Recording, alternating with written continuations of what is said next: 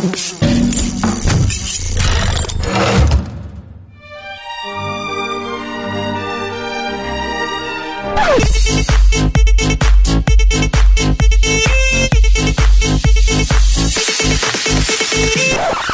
و هزاران درود خدمت تمام عزیزانی که دارن به ما گوش میدن. این چیزی که میشنوید قسمت اول از فصل سوم مبل قرمزه صدای ما رو ببرید بالا چون ما برگشتیم. مبل قرمزی ها خیلی دلمون واسهتون تنگ شده بود. جدا دارم میگم. واقعا دو آره. ماه فکر می‌کنم طول کشید تا بله. ما بتونیم فصل سوم رو دوباره استارتش رو بزنیم. البته سری مشکلاتی بود و جابجایی نگیم براتون دیگه آره، خلاصه. ولی خیلی خیلی ممنون. بسیار کامنت داشتیم. دوستانی که اصلا حضوری ما رو می‌دیدن و جویای مبل قرمز می‌شدن یا از اپیزودها تعریف می‌کردن. واقعا برامون دلگرمی بود و امیدواریم و می‌خوایم ازتون که همچنان همینجوری ما رو حمایت کنید و به ما گوش بدید. خبرهای خیلی خوبی داریم و فصل سه قراره بتر کنیم. با ما همراه باشید یه چیز دیگه این که ممکنه یه سری از بچه ها خیلی الان دیگه یادشون رفته باشه مبل قرمز و شاید پیگیر نبوده باشن. اگه تونستین و اگه دوست داشتین این سری جدید ما رو حتما حتما واسه دوستاتون بفرستین بهشون یادآوری کنین و کلی موضوع جذاب داره انتظارتون رو می‌کشه. دقیقا. ضمن اون که می‌تونن فصل های قبلی رو هم از سایت یا در واقع پلتفرم بله. چون اپلیکیشن هم داره پلتفرم صوتی شنوتو بشنون. برن داخل اپلیکیشن یا سایت شنوتو و مبل قرمز رو سرچ کنن تا تمامی اپیزودها در اختیارتون قرار بگیره. همراه اومدیم. که بمونیم. دقیقاً. اومدیم که فصل سه همراهتون باشیم و شما ما رو در واقع همراهی کنین. بله.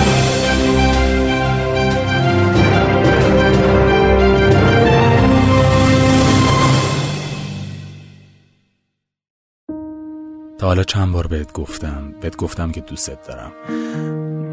بدون تو زندگی برام موهای بلند طلاییت هیچ وقت از یادم نمیره. رنگ ناخونات رنگ دوست داشتن؟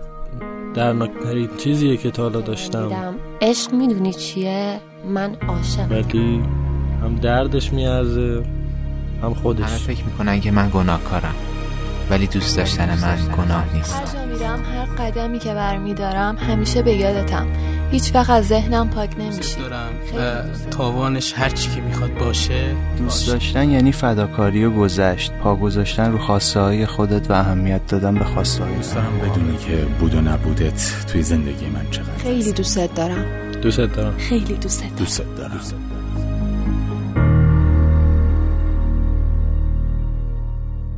اون چیزی که شنیدید همگی فارغ از جنسیت و گرایش جنسی یک جمله رو تکرار می‌کنن. دوستت دارم. دوست داشتن بدون حد و مرز بدون در نظر گرفتن هیچ محدودیتی. ابراز عشق و علاقه که همیشه حرف اول رو می‌زنه. امروز و این برنامه رو اختصاص دادیم به رنگین کمونی های سراسر دنیا. عزیزانی که ازشون به عنوان اقلیت جنسی یاد میشه. اسم این اپیزود رو انتخاب کردیم رنگین کمان هفت رنگ بود. و اینکه امروز یک کارشناس بسیار عزیز داریم که در فصل دوم مبل قرمز هم همراه ما بودن. خانم هانیه جعفری. خیلی خیلی خیلی ممنون خانم جعفری که درخواست و تقاضای ما رو قبول کردین تا در این برنامه شرکت داشته باشین. خواهش می‌کنم. ممنون از دعوت مجدد شما. هانیه جعفری هستم روانشناس بالینی و امروز قراره با موضوع همجنس خواهی در خدمتتون باشم. هم جنس خواهی هم اول یه سوال بپرسیم چرا هم جنس خواهی چون معمولا میگن هم جنس گرایی اگر به اشتباه نگن هم جنس بازی. بازی نه همجنس بازی که واقعا واژه اشتباهی هستش و اینکه حالا چرا من همجنس خواهی رو انتخاب کردم این سلیقه من هستش و توضیحی هم براش دارم. من احساس می‌کنم فعل خواستن یه جورایی عمیقتر و گسترده تر از فعل گرایش داشتن هستش. به خاطر همین واژه همجنس خواهی رو انتخاب می‌کنم. و اینی که خب ما اگه بخوایم یه تعریفی بدیم از یک فرد همجنس خواه فردی هستش که عشق و تعهدش، پیوند عاطفیش، رفتار جنسیش، حتی خیال پردازی های جنسیش معطوف به یک فرد دیگه از هم جنس خودشه. خب توی این تعریف ما می‌بینیم که خیلی ما معلفه داریم، عشق داریم، تعهد داریم، پیوند عاطفی، رفتار جنسی، خیال پردازی های جنسی. یه جورایی احساس می‌کنم فعل گرایش داشتن کمه برای این واژه و من خودم با سلیقه خودم هم جنس خواهی رو انتخاب کردم و از این واژه استفاده می‌کنم. بسیار عالی. LGBT امروز و این برنامهمون در مورد چی می‌خوایم بیشتر صحبت کنیم خانم جعفری؟ در واقع امروز می‌خوایم راجع به الژی ها یا می‌تونیم بگیم هوموسکشوال ها بیشتر صحبت بکنیم که خب جعفری من هم اول یه سوال چقدر سوال می‌پرسیم ما؟ این در واقع یه سری واژه‌ای تخصصی هست مثل هوموسکسوال ها باسکسوال ها یا ترانسجندر که به نظرم یه وقتایی واسه تشخیص معنی اینا یا اصلا تشخیص واژه درستش احساس می‌کنم دچار مشکل میشن خیلی خود من شاید حتی به شخصه یعنی تشخیص و تمیز دادن اینا یه وقتایی مشکل سازه. اگه ممکنه اول از همه واسه من به شخصه و اونایی که دارن این پادکست رو گوش میدن اینا رو باز کنین و یه زمینه بچینی آره. و اینکه بعد بپردازیم به بقیه‌اش. بله. ببخشید. سوال خیلی سوال خوبی بود چون از خود منم خیلی سوال شده که فرق اینا چیه؟ یا مثلا اختلافش رو نمی‌دونن کجا باید به جای همدیگه به کار ببرن رو نمی‌دونن. ما می‌تونیم بگیم که کلا راجع به اقلیت های جنسیتی یا سکشوال میناریتیز در چند حوزه ما بحث و بررسی داریم. یکی جنسیت بیولوژیکی هستش. اینکه فرد با چه جنسیتی به دنیا میاد. مشخصا آلت تناسلی. زنانه یا مردانه. فردی که به دنیا آمده دختر هست یا پسر هستش. مبحث بعدی هویت جنسیتی هستش. اینکه حالا من دختر به دنیا آمدم یا پسر به دنیا آمدم خودم خودم رو چی می‌دونم؟ خودم رو دختر می‌دونم خودم رو پسر می‌دونم و یکی تمایلات جنسی هستش. من به چه جنسیتی گرایش دارم؟ آیا به هم جنس خودم گرایش دارم یا به غیر هم جنس خودم گرایش دارم؟ این سه حوزه مورد بررسی قرار می‌گیره. حالا من می‌خوام یه توضیحی بدم به طور کلی راجع به اینکه LGBT و حالا واجه های دیگه که به اینها اضافه میشه من کاملش رو میگم که اگر دوستان خوبمون جایی هر کدوم از این واژه ها رو دیدن یه اطلاعات کلی داشته باشن که دیگه اشتباه بله. به جای هم دیگه به کار نبرن خیلی جاها از LGBT یاد میشه LGBTQ, LGBTI ولی بزرگترین اصطلاحی که من براش دیدم LGBTQQIAA هستش که اینها رو همه رو براتون توضیح میدم با توجه به حوزه‌ای که راجع به صحبت کردیم.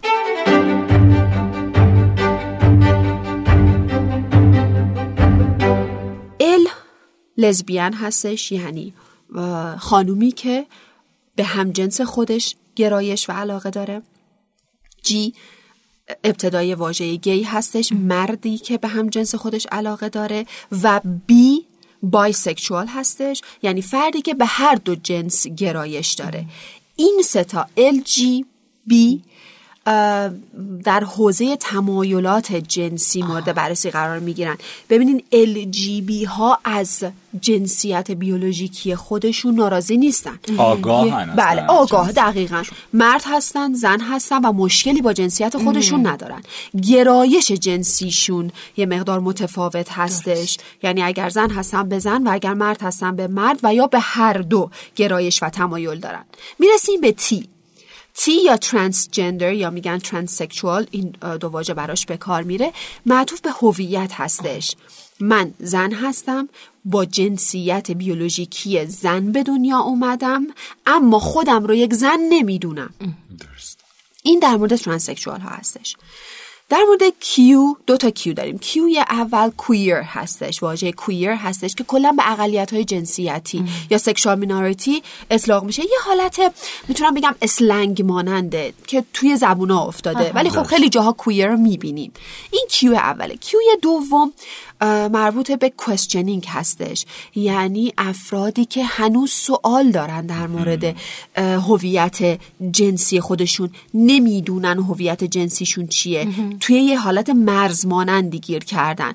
این Q دوم هستش. بعد I رو داریم. intersex. اینترسکس در واقع افرادی هستند که هم ما در حوزه هویت جنسیتی بحث می‌کنیم راجبشون هم جنسیت بیولوژیکی. یعنی این افراد که البته بگم I زیر مجموعه transsexual ها هستن. intersex ها افرادی هستن که فرض بکنیم با body یا بدن یک مرد به دنیا آمدن با آلت تناسلی زنانه و یا برعکس و گاهن هر دو آلت تناسلی هم دارن. خب اینها یه جورایی به هویتشون هم برمیگرد چون اینها بادی یه چیز دیگه است آلت تناسلی یه چیز دیگه است. اینها برای پیدا کردن هویت جنسی خودشون هم مدت ها درگیر هستن که زیر شاخه ترانسکشوال هست همونطور که گفتم. و دو تا A داریم. A اول A سکشوال ها هستن. افرادی که به هیچ جنسیتی گرایش جنسی ندارن. اساسا گرایش جنسی ندارن. بهشون میگن asexual ها. و A آخر که اون هم با زیاد می‌بینیم اول واژه ally هستش. به این معنا که افرادی که جز هیچ یک از این دسته ها نیستن اما طرفدار این افراد هستن. طرفداران اقلیت های جنسیتی هستن. حالا من دو تا سه تا چهار تا شاید بیشتر سوال برام اومده.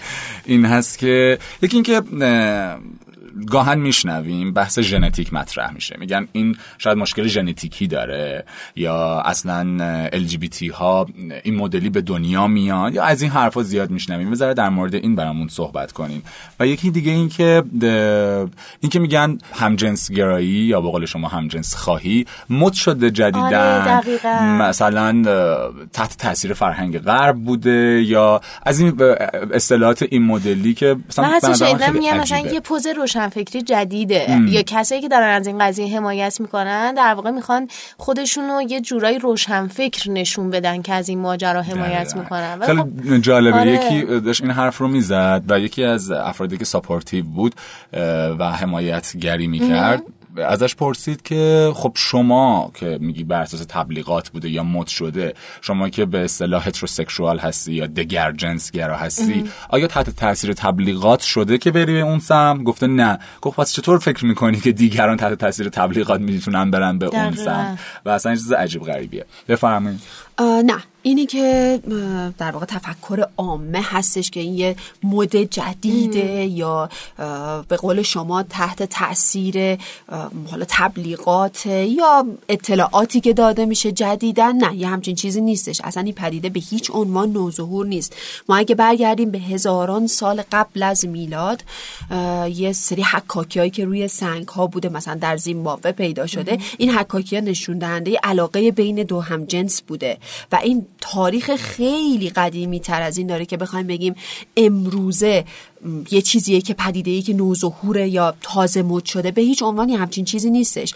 گرایش به همجنس از خیلی مثلا اون موقعی که تو آمریکای شمالی برداشت ها بودن که بهشون اصلا می‌گفتن تو سپیریت اونا آدم های مقدسی هم به حساب می اومدن. از اون زمان بوده بعد در دوره رنسانس در فلورانس و ونیز خیلی رواج داشته و بعد حتی بگذاریم توی خود ایران توی دوره صفویه یه سری مکانهایی بوده. مثلا می‌تونم بگم که روسپیخانه هایی مربوط به مردها بوده که فقط رابطه بین مردها در اون اتفاق می افتاده به اسم امرادخانه. که میگم اینها مال سالهای قبل بوده و به هیچ عنوان پدیده نوظهوری نمی‌تونیم بهش بگیم هستش.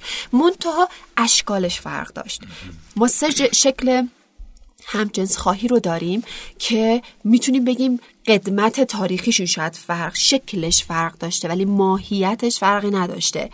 حالا اونی که می‌تونیم بگیم قدیمی تر بوده مدل همجنس خواهی ایج structured بوده که یه جورایی شاید بتونیم بهش بگیم میگن بهش که اصطلاح پدریستی یا من دوست ندارم بگم. آها بچه بازی بچه, خواهی یا همچین چیزی که مردهای مثلا فکر کنین چهل ساله پنجاه ساله با پسرهای 15 16 ساله. اینها با هم دیگه رابطه داشتن و بعد اتفاقی که میافتاد این پسرها که بزرگ می‌شدن به همون سن می‌رسن خودشون هم همین کارو می‌کردن. یعنی با یه پسر 15 16 ساله دیگه رابطه برقرار می‌کردن این مال سالهای پیشه. یعنی اگه بخوایم برگردیم می‌بینیم توی یونان آتنی ها خیلی سالهای پیش در ایران سالهای بسیار قدیم ترک ها سالهای بسیار دور این رایج بوده. الان خیلی به این شکل رایج نیستش.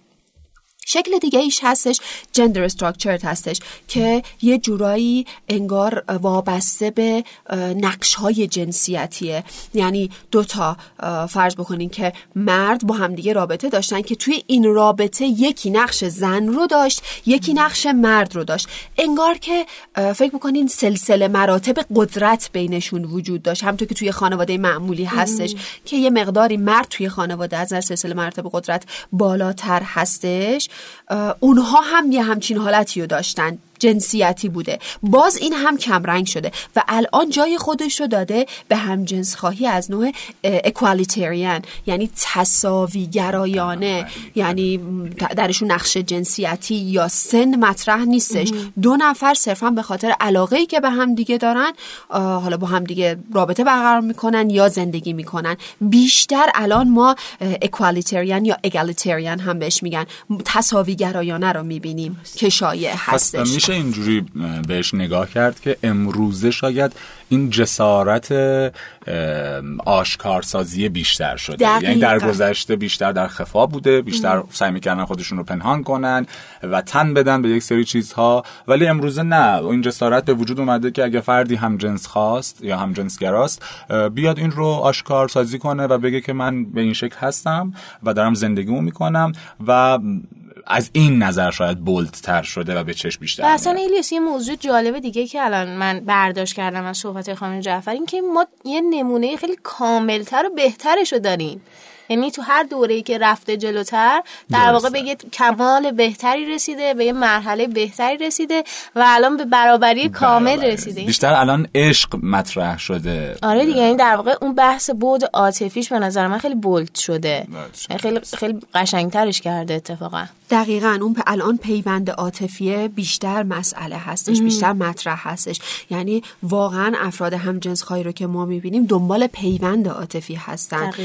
حالا این که بگیم به اون شکل که نقش جنسیتی باشه بینشون یا اختلاف سنی مثل حالت پدر و پسر گونه باشه. دیگه اینها همه یه جورایی انگار از رده خارج شده. به قول شما داره تکامل پیدا می‌کنه و این شکل خوبه. خب من یه سوال دیگه هم پرسیده بودم این که بعضیا به این عقیده هستن که یه چیز ژنتیکی انگار هم جنس خواهی یعنی فرد از اول تولدش این رو همراه خودش داره. اون چی اون چه جوریه؟ اگه درسته؟ خب این در واقع یه مبحثی هستش که بهش میگن nature versus nurture. طبیعت یا ژنتیک در برابر اکتساب و انتخاب.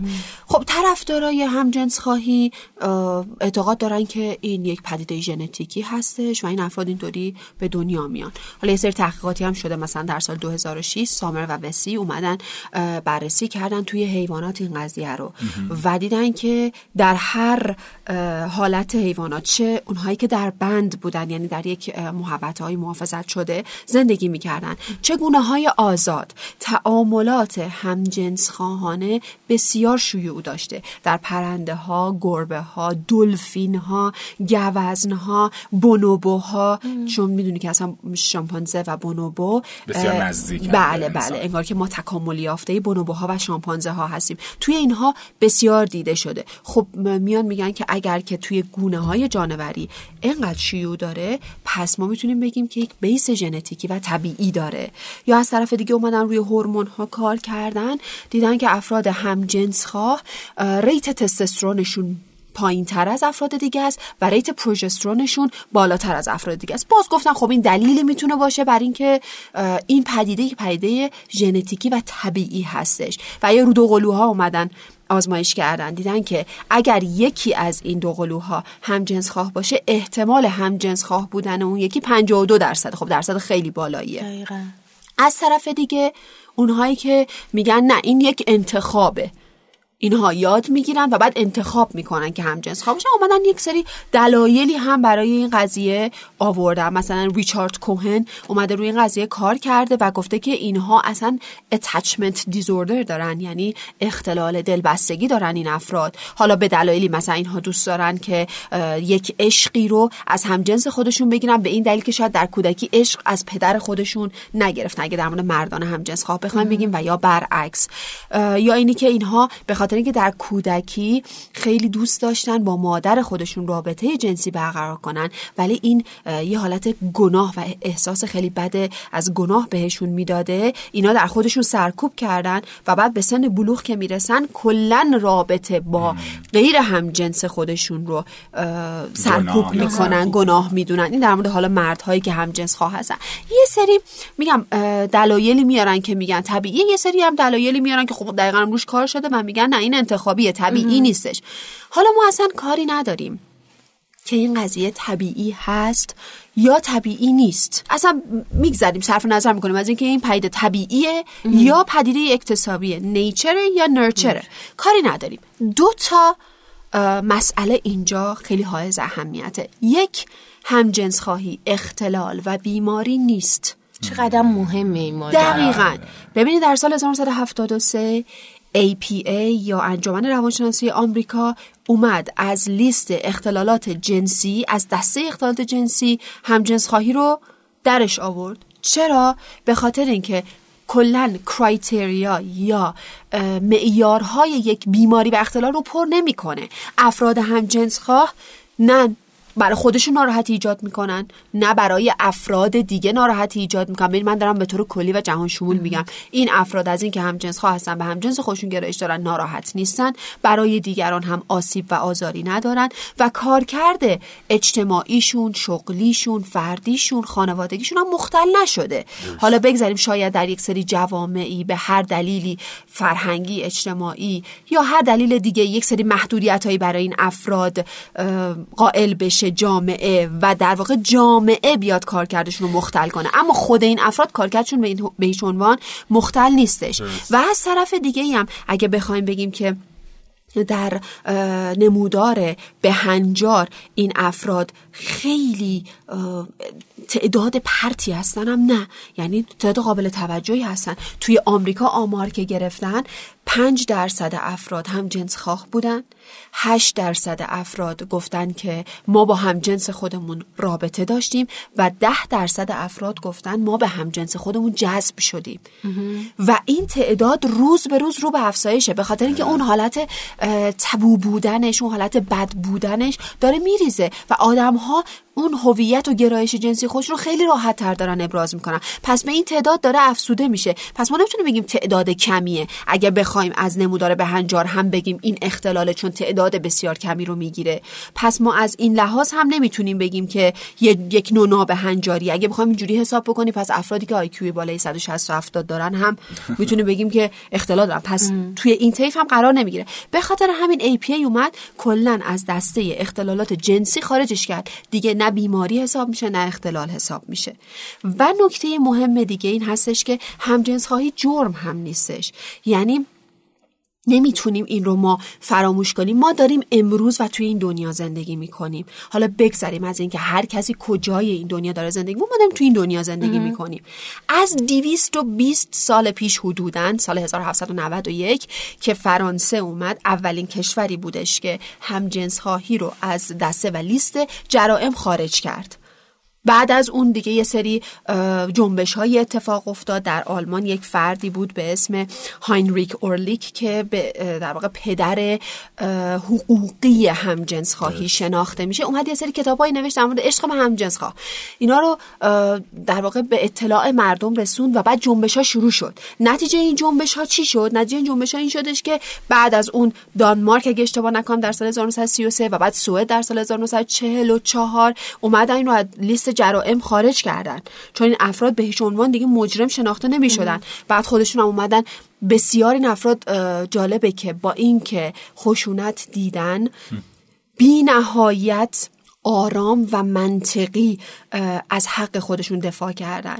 یعنی شاید بگم بعد از اون پدیده استونوال که در آمریکا اتفاق افتاد در سال 1969 که خب اینها اعتراض کردن اعتراضات خیابانی کردن تظاهرات کردن برای احقاق حقوق خودشون. اصلا تا قبل از اون هیچ گونه تظاهراتی هم از اینها دیده نمی‌شد. و به همین علت حتی جرم هم قدم ها و جنبش هایی که اینا برداشتن برای اینکه بتونن حقوق عادی مثل افراد دیگه داشته باشن اون هم حتی جرم به حساب نمیاد چون بسیار مدنی و لطیف بود. بعد تا گذشت و این جنبش ها ادامه داشت تا نهایتا در دوازده سپتامبر 2000 هلند اولین کشوری بودش که ازدواج همجنس خواهی رو آزاد اعلام کرد. که الان هم می‌بینیم که خیلی هم پذیرش همجنس خواهی تو کشور هلند بالا هستش از لحاظ اینکه خب این افراد پذیرفته میشن و اینکه اومده یه تحقیقی برانستروم و وندرستار انجام دادن روی چندین کشور دنیا که اومدن بهزیستی و سلامت روان افراد همجنس خواه رو مقایسه کردن در واقع یه جوری نمیشه گفت می‌تونیم بگم اومدن ببینن که آیا همبستگی بین بهزیستی و سلامت روان افراد همجنس خواه و سطح پذیرش اجتماعی فرهنگی از این افراد وجود داره یا نه؟ نتایج خیلی جالب بود. بالاترین سطح پذیرش در هلند با 95 درصد پذیرش همجنس خواهی و بالاترین سطح سطح سلامت روان و بهزیستی در کشور هلند بوده و پایین ترینش با 5 درصد پذیرش همجنس خواهی در کشور روسیه با پایین ترین سطح سلامت روان و بهزیستی در این افراد گزارش شده. خیلی آمار جالبی بود. متاسفانه. خب اتفاق خوبی که داشتیم آره این قضیه که چند وقت پیش تو هند پیش اومد یعنی توی کشور آسیایی با اون فرهنگ و اینکه خیلی عجیب بود و خیلی به نظرم قدم بزرگی بود. در گوشمونم بود.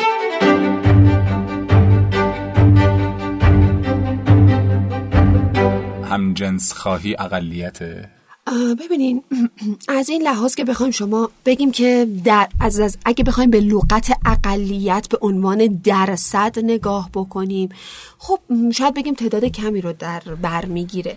ولی اگر بخوایم به واژه اقلیت به این معنا که خب اینا اقلیت هستن موجودیت و قدرت ندارن نه.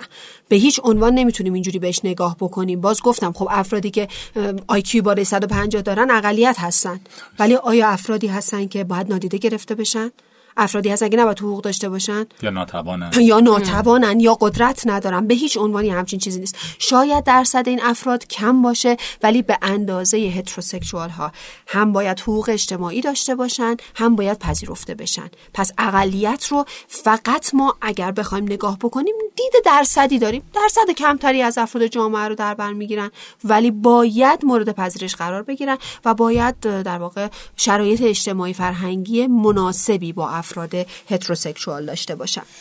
خب جعفر یه سوالی که دوباره واسه من پیش اومد اینه که در واقع ما من یعنی بخش جذاب ماجراست واسه ما به خاطر همین خیلی دارم روش تاکید می‌کنم. اون بحث عاطفی این روابط هستش.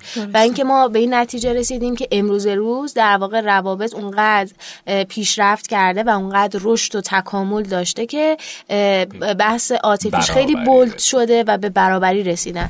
اما چیزی که من خودم در واقع دارم تو دور برم می‌بینم بحثایی که با بچه هایی که تو این گروه هستن داشتم توی ایران متاسفانه این بحث عاطفی اتفاقا همیشه تو سایه است. من ماجرایی که همیشه بهش پرداخته میشه و حتی نگاه بقیه هم اینه و در واقع تو واقعیت هم که نگاه کنی یعنی خود این بچه های مشکل با همدیگه دارن. و اون اینه که قضیه جنسیش خیلی بولتره یعنی که صرفا انگار جنس قضیه ماجرای جنسیه که براشون اهمیت داره. حتی بین خودشون هم کسی دنبال رابطه نیست رابطه, رابطه یک رابطه کامل عاطفی با تمام ابعادی که یه رابطه می‌تونه داشته باشه نیست واقعا. ما می ما شاهدیم که تو جوامع دیگه بچه هایی که در واقع هم جنس خواهن می‌تونن بچه داشته باشن می‌تونن فرزندی رو به فرزندی قبول کنن و یک خانواده تشکیل بدن. یعنی انقدر اون پیوند آره. رابطه عمیق شده دقیقاً و اینکه یعنی این اطمینان جامعه نسبت به اون خانواده وجود داره. یعنی در واقع بنیان خانواده رو اینا می‌تونن تشکیل بدن. ولی ما چرا تو رابطه های ساده یعنی رابطه عاطفی ساده اینا موندن؟ چرا این ماجرا اینجوری باید رقم بخوره؟ البته من همه نمیگم ولی دارم چیزی که خودم دیدم و دارم در موردش حرف در ایران. درست بله در ایران. درسته. خب اگه من بخوام اینجا چرایی این قضیه رو بگم؟ باید از دیدگاه خودم بازش بکنم. شما دارین میگین پیوند عاطفی رابطه اینها واژه‌ای هستن که ما میگیم ولی خیلی عمق داره. یک آدم وقتی می‌تونه یک فرد وقتی می‌تونه یک رابطه و یک پیوند عاطفی رو به شکل سالم و درستش برقرار بکنه که معلفه های دیگه سلامت روانش هم تأمین بشه. شما دارین در راجع به کشوری صحبت می‌کنین که این قضیه یه جورایی همیشه پنهان شده است. کسی در مورد صحبت نمی‌کنه. تبو هستش من هستش وقیح شمرده میشه. خب شما به من بگین اگر یک گلی رو شما همیشه دیدین و زیبا بوده از دور و می‌خواستیم بهش نزدیک بشین. همه گفتن نزدیک نشد تیق داره. دست تو می‌بره. شما تا به این گل نزدیک میشین یه دست که بهش می‌زنین عقب می‌کشین. یه بوش که می‌کنین عقب می‌کشین. این همون رابطه جنسی است. ببینین من تا بخوام اون گل رو بردارم حتی اگر تیخ هم داشته باشه. بخوام گل رو بردارم لمسش بکنم بوش بکنم باهاش ارتباط برقرار بکنم. این در واقع منوط به اینه که محیط به من بگه ببین اون قدم که فکر می‌کردی خطرناک نیستا می‌تونی بهش نزدیک بشی. اون قدم بد نیستا اون قدم آسیب زننده نیستا این داستان اتفاقی که داره توی ایران میافته. ببینید وقتی ما پذیرش نداریم وقتی که افراد همجنسخواه در ایران به راحتی کنار همدیگه نمی‌تونن راه برن. خب سخت هسته شاید نگاه ها شاید حالا هزار مسئله دیگه. خب این افراد میان توی این رابطه اون نیازی که بیشتر براشون بزرگه رو برطرف می‌کنن. حالا شما میگین نیاز جنسی میاد دنبال این نیاز جنسیش میگرده. به خاطر اینکه اگه بخواد نیاز عشق و تعلقش رو نیاز عاطفیش رو پر بکنه شاید باید خیلی بها بده. پس ترجیح میده بیاد این نیاز جنسی رو برطرف بکنه مثل همون دست زدن به گله. یه دست می‌زنه یه بوم می‌کنه و میره. واسه اینکه هنوز خودش میترسه. ببینید من یه تحقیقی رو انجام دادم. اخیرا که روی مردان همجنسخواه بود. مردان همجنسخواه هلندی مردان همجنسخواه ایرانی که در ایران زندگی می‌کردن و مردان همجنسخواهی که ایرانی هستن و مهاجرت کردن به هلند.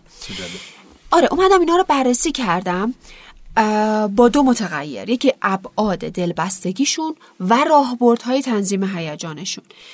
توی ابعاد دلبستگی این افراد در ایران اونها هم جنس خواهی که در ایران بودن و تو ایران زندگی می‌کردن در واقع اینها بسیار افراد مستربیان یعنی اینی که شما میگین چرا پیوند عاطفی برقرار نمی‌کنن اینها انقدر ترد شدن بعد از ابراز گرایش جنسیشون که اصلا میترسن به کسی نزدیک بشن. یا اگه کسی بهشون نزدیک بشه میترسن. از چی میترسن؟ از اینکه دوباره ترد بشن دوباره کنار گذاشته بشن. و اصلا اطمینان ندارن روزی که من نیاز به کسی دارم از نظر عاطفی اون آدم وجود داره یا نه. این ترسه میگه ولش کن اصلا به کسی نزدیک نشم چون ممکنه فردا نباشه. اون موقع بیشتر آسیب می‌خورم. تا اینکه بهش نزدیک بشم وارد یه رابطه پیوند عاطفی عمیق بشم و بعد اون وسط ها منو ول بکنه. ببین این ترس از ول شدن ترس از ترد شدن همیشه با اینا همراهه. در صورتی که ما دیدیم خب این شرایط در ایرانیای مهاجرت کرده به هلند که پنج سال از مهاجرتشون حداقل گذشته بود خیلی بهتر بود. و در هلندی ها خیلی خیلی بهتر. یعنی اصلا اینها انقدر ریت استرابشون پایین بود و انقدر از نزدیکی به دیگران احساس آرامش می‌کردن و از حضور دیگران مطمئن بودن که قابل مقایسه با گروهی که توی ایران بودن نداشتن. و از لحاظ هیجانی هم اینها همجنس که در ایران زندگی می‌کنن بسیار سرکوبگر هستن. یعنی که هر زمان حتی با افراد ضد همجنسخواه که مواجه میشن ترجیح میدن هیجان خودشون رو سرکوب بکنن.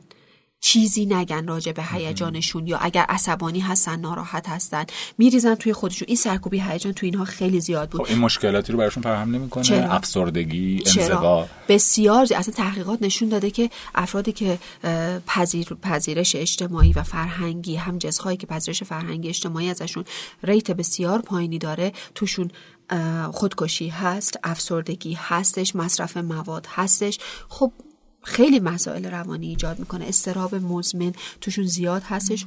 جای کار داره. بسیار جای کار داره. به خاطر که من خودم به شخص اعتقاد دارم که این افراد حق این که از صلاح حداقل سلامت روان برخوردار باشن تو جامعه و پذیرفته بشن رو دارن. درست. حالا یک چیز دیگه. آیا ما داریم افرادی رو که همجنسگران نباشن یا اصلا در این خانواده بزرگ رنگین کمانی نباشن ولی برای رفع نیاز جنسیشون این کار انجام بدن؟ یعنی به خاطر فرهنگ جامعه حالا اگه بخوام خود کشور خودمون رو مثال بزنیم چون پسر دستش به دختر نمی‌رسه بره سراغ پسر. خب درسته. اینی که شما ازش نام بردین بهش میگن همجنس خواهی موقعیتی من در یه شرایطی قرار می‌گیرم. این هم بیماری هست یا نیست؟ ما می‌تونیم به اون فرد مثل پدوفیلیا که بچه بازی. ببینید خب آها آها. این جای بحث داره. ما وقتی به یه چیزی اختلال و بیماری میگیم که فراوانی داشته باشه. یعنی بسیار تکرار شونده باشه. خب آره اگر تکرار شونده باشه توی اختلالات جنسی قرار می‌گیره. مگر اینکه تکرار تکرار شونده نباشه. خب مثلا ما می‌بینیم که در یه شرایطی افراد در ارتش هستن. در یه شرایط در جنگ هستن. در یه شرایطی هستن که واقعا غیر همجنس حضور نداره. ما دیدیم که ظهور پدیده همجنس خواهی موقعیتی تو اونجا خیلی زیاد بوده. واسه اینکه به قول شما حالا دستشون نمی‌رسیده به غیر همجنس و یک نیاز جنسی بوده که البته این افراد ترجیح دادن به این شکل برآوردش بکنن. چون هر ما نیازهای جنسیمون رو می‌تونیم به اشکال مختلف برآورده بکنن ولی خب اینها به این ترتیب ترجیح دادن برطرف بکنن. این که بهشون بگیم بیماری در واقع می‌تونیم بگیم کیس بای کیس فرق داره. اون فرد باید دیده بشه چقدر این کار رو انجام میده انگیزش از انجام این کار چقدر هستش و بعد می‌تونیم بهش لیبل بزنیم که آیا این اختلال دیزوردره یا نه. ولی این که میگین موقعیتی بله موقعیتی بسیار اتفاق میفته اون هم در شرایطی که خودتونم گفتین. اینها هم جنس غیر هم جنس خودشون در دستشون نیست و این کار رو انجام میدن.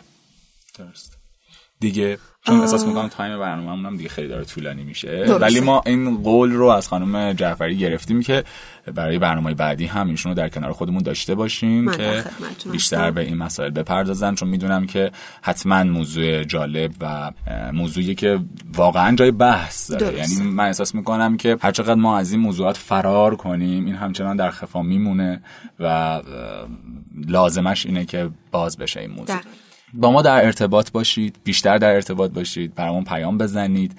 دوستانی که این برنامه رو میشنون اگر رنگین کمانی هستن حتما ما در ارتباط باشن. بگن که اگر سوالی دارن مطرح کنن بگن چه چیزهایی رو می‌خوان بیشتر بشنون و در رابطه با اون. نمی‌خوام صد درصد قول بدم خانم عبدی. داریم یه کارایی می‌کنیم که دوستان رنگین کمانیمون بتونن از مشاوره رایگان برخوردار باشن. چقدر خوب. بله. زنگ بزنن و با همون درد دل کنن اگر سوالی بحثی هست که می‌خوان با ما مطرح کنن. ما حتما شما رو کانکت می‌کنیم به کارشناسای برنامه.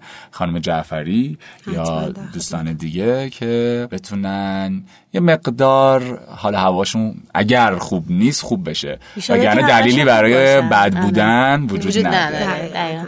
من یه عذرخواهی بده. کارم بخاطر این صدای داغونی که از ابتدا شما دارین میشنوین. خیلی سرمایه بعدی خوردم. اول بعد عذرخواهی می‌کردم. بعد وسطش اگه دیدیم مثلا یه چیزایی نشنیدین نامفهوم بود دیگه ببخشید زیر نویس می‌کنه آره الیاسی کاری می‌کنه بالاخره. خب خیلی ممنون سپاسگزار از اینکه تا انتها با ما همراه بودید. برامون کامنت بذارین. از همین سایت شنوتو از همین جایی که دارین الان میشنوید زیرش می‌تونید. آه خیلی کار جالبی که اتفاق افتاده این که شنوتو قبلا این امکان رو داشت که کاربر مهمان بتونه بیاد کامنت بذاره. آره. منتها حالا گفتم اتفاق جالب شاید بر بعضی جالب نباشه. جالب. آره.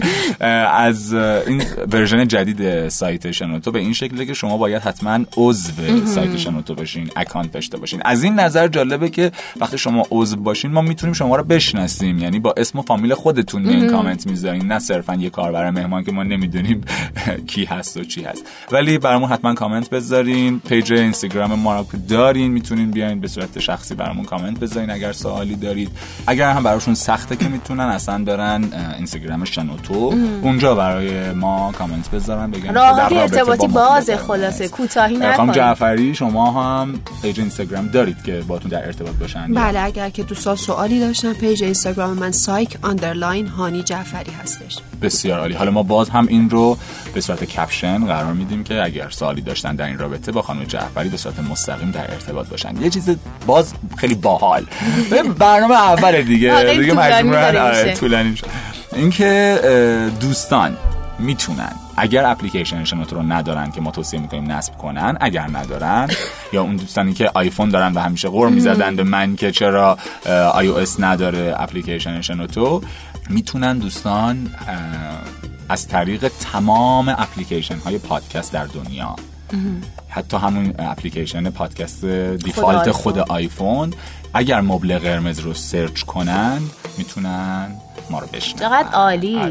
چقدر خوب. یه حرکت باحالی زده تو که دوستان می‌تونن از طریق تمام اپلیکیشن ها و پادکست ما رو بشنون. خب پس اینجوری خیلی براتون ساده تره که واسه آره. بقیه دوستاتون هم بفرستینش. کوتاهی نکنین دیگه. در واقع می‌دونین ارتباط ما با شما یه چیز دو طرفه است. یعنی که دلمون می‌خواد که از شما این حسه رو بگیریم که داریم شنیده میشیم و تاثیر مثبت داشته حالا یا نداشته. و همین دیگه. خلاصه ما رو به دوستاتون معرفی کنین. ببینم چراغ مبل قرمز چطور روشن می‌کنین تو فصل تو سوم این اه، دو فصل که واقعا به ما لطف داشتن طبق آماری که شنوتو به ما داد. ما حتی از آلمان و آمریکا هم شنونده داشتیم. اه، ماه پیش هم که پرشنونده ترین در واقع بله، آیتم شده بودیم بله، دیگه. درسی اینا همه لطف شماست. مرسی. با ما حتما در ارتباط باشین خصوصا در این یکی دو برنامه اول که در رابطه با رنگین کمانی هاست در واقع. تحت عنوان رنگین کمان هفت رنگ. هفت رنگ. بله. خیلی دوستتون داریم. خیلی دلمون براتون تنگ شده بود. تا برنامه دیگه خدا نگهدارتون. بازم ببخشید بابت صدا. خدا نگهدار و دوستتون داریم.